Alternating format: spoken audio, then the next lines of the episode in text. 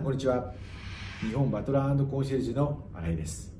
本日はお客様に高いレベルでおもてなしを行い高いレベルで満足していただくための理論とそのポイントについてご説明をしたいと思います。お客様に高いレベルでご満足いただくためには礼儀正しい所作やかしこまった行動そしてお客様が喜ぶようなサプライズ。これを行うだけがお客様に高いレベルでおもてなしをすることではありません。お客様の状況に応じた適切な対応をすることによってお客様に高いレベルで満足をしていただく。これが可能になります。今日はこのお客様を満足させるおもてなし理論についてご説明をさせていただきます。まず最初にマズローの欲求5段階説をご説明します。スシローではありません。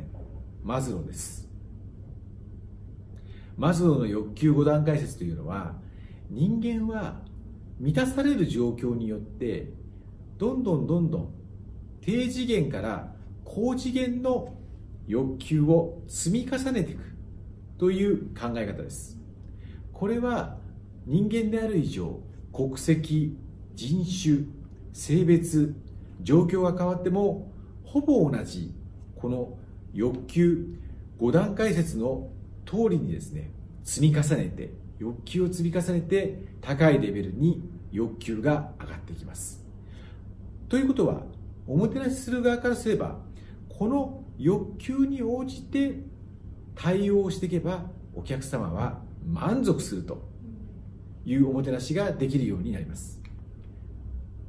この松道の欲求5段階説の第1番目なんですがこれは生理的欲求です。生理的欲求とは食べ物や睡眠人が生きていく上で欠かせない基本的な欲求です。つまり生存するために必要なことこれを満たしたいというのが生理的欲求です。例えば皆さんが3日未満何もご飯を食べていないとしたらどうでしょう？何でもいいから味はいいから何でもいいから口に入れたい。何でもいいから食べ物を食べたいというふうに思われるのではないでしょうか。これを満たすのが生理的欲求であります。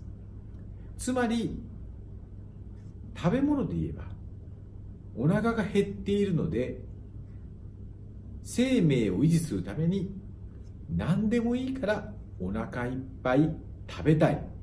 と言われる欲求が生理的欲求です。17時です。例えば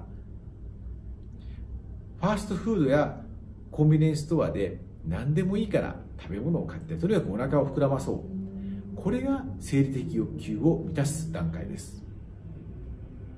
ですのでここではその食べ物に対する安全性であるとか味であるとかあるいはその飲食店あるいはその食べるシチュエーションにおいて誰と食べるかどのような店で食べるかこういったことは問われることはありません。人間というのはまずこの第一段階の性的欲求が満たされることによって第二段階の安全の欲求というのが出てきます。同じ生命を維持するために食べるだけではなく安全で安心なものを食べて生存していきたいという欲求です。つまり健康にいいものあるいは保存料や添加物の使われてないものあるいは誰が作っているのか分かるものこういったものを食べたいというのが安全の欲求です。例えばレストランで低カロリーのメニューや、えあるいは、えオーガニックの食品。こういったものを食べたい、えあるいは産地にこだわったものを食べたい。こういった欲求が安全の欲求です。つまり人間は単純に生命を維持するために食事を食べたいという段階からその中でもできれば安全なもの安心なものを食べたいという欲求。この安全の欲求が第2段階として出てきます。そして第3段階目の欲求。これは社会的欲求です。つまりグループや集団あるいは会社家族こういったものに所属してその仲間から愛情を受けたいという欲求です。つまり飲食で言えば物を食べるときに一人で食べる。あるいは安全なものをお腹いっぱい食べるということではなくて気心と知れた仲間とつながり食事を食べながらつながりや絆を確認しながら食事をしたい。これが社会的欲求です。飲食店で言えば一人で食べる場合であっても例えば顔なじみの店で食べたい。自分のことを知っているスタッフがいる店員さんがいる店でご飯を食べたい。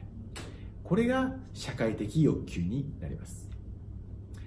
第4番目これは自我欲求になります。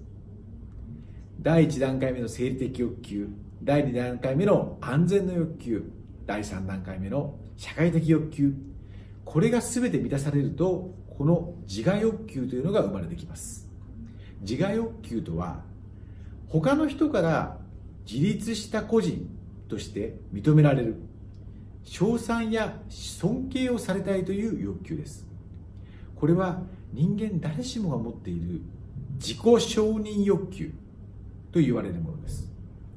つまりたくさんいる中の誰かではなくてたくさんいる中の新井である。たくさんいる中の佐藤さんである。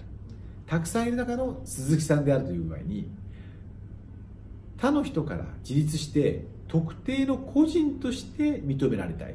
これが自己承認欲求です。さらにこの自己承認欲求なんですがその中でも優れた人間である。自分が立派な人間である。あるいは面白い人である。あるいは考え方がスマートな人間である。こういったことを他の人から認められたい。あるいは知ってほしい。これが自我欲求になります。つまり飲食店で言えばこの自我欲求を満たせる段階というのがいわゆる高級店と言われる段階です。高級店というのはいらっしゃいます。かしこまった対応だけでなくてお客様に対して敬意を持って対応いたします。つまりそのことによってお客様は偉いんだ。お客様は優れた人物なんだということ。自己承認欲求を満たしています。そしてお店によってはお客様の顔をよく覚えています。お名前も覚えています。例えばお客様先日はこれを召し上がりましたんで今回はこちらのメニューはいかがですか？といった具合に個人として認識しなおかつ今も個人として認識した対応を示すために過去の履歴をインプットした状態でお客様にお話をしてそれがお客様に分かるようにいたします。あるいはもっと簡単な例ですとお客様をお名前でお呼びいたします。例えば新井様ようこそいらっしゃいませあるいは新井様いつもありがとうございます。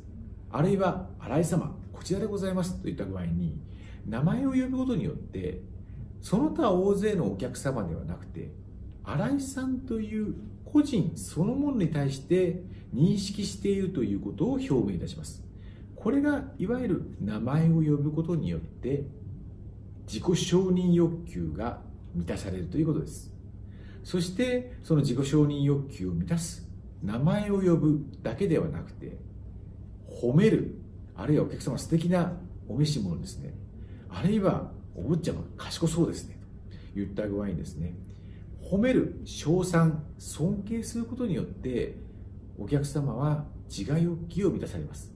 これが例えばレストランであればスタッフが何気ないお客様の服装や持ち物を褒めたりあるいは行動を褒めたりということによってお客様の自己承認欲求を満たしそしてこの自我欲求を満たしてあの店はいい店だ。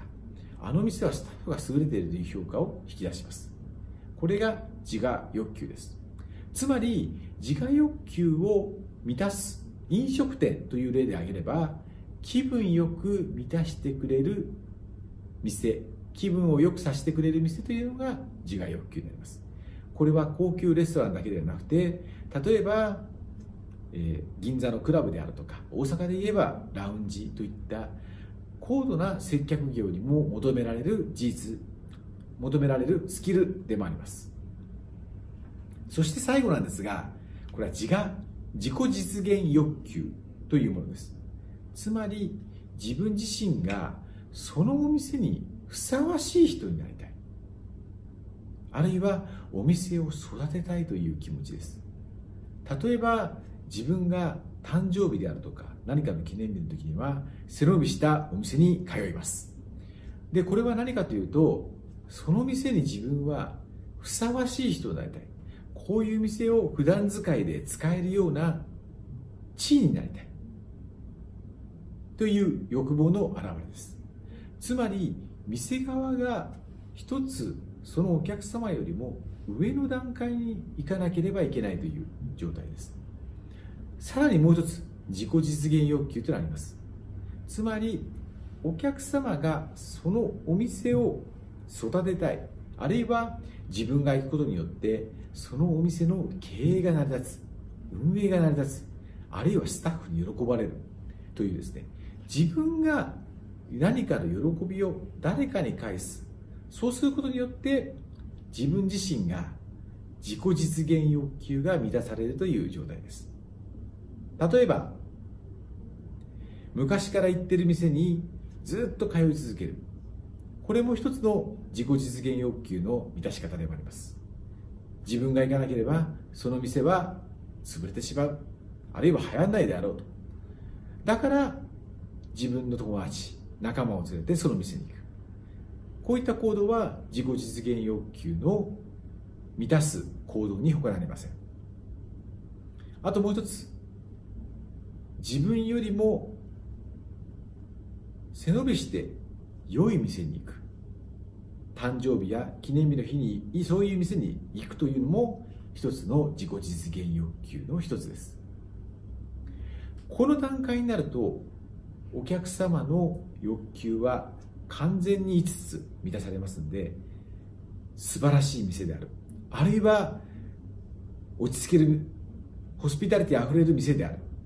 あるいはあそこのスタッフは素晴らしいおもてなしでだこういった評価につながります。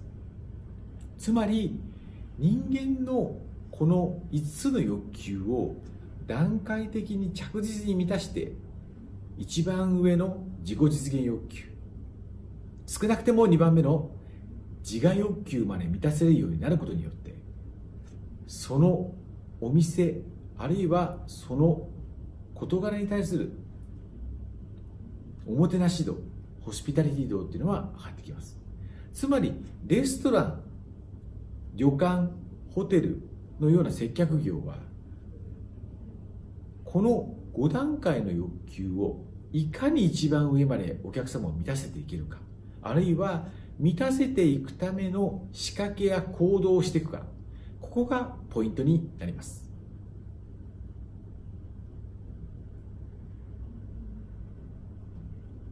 ではこの後に次回はでは次回はこの後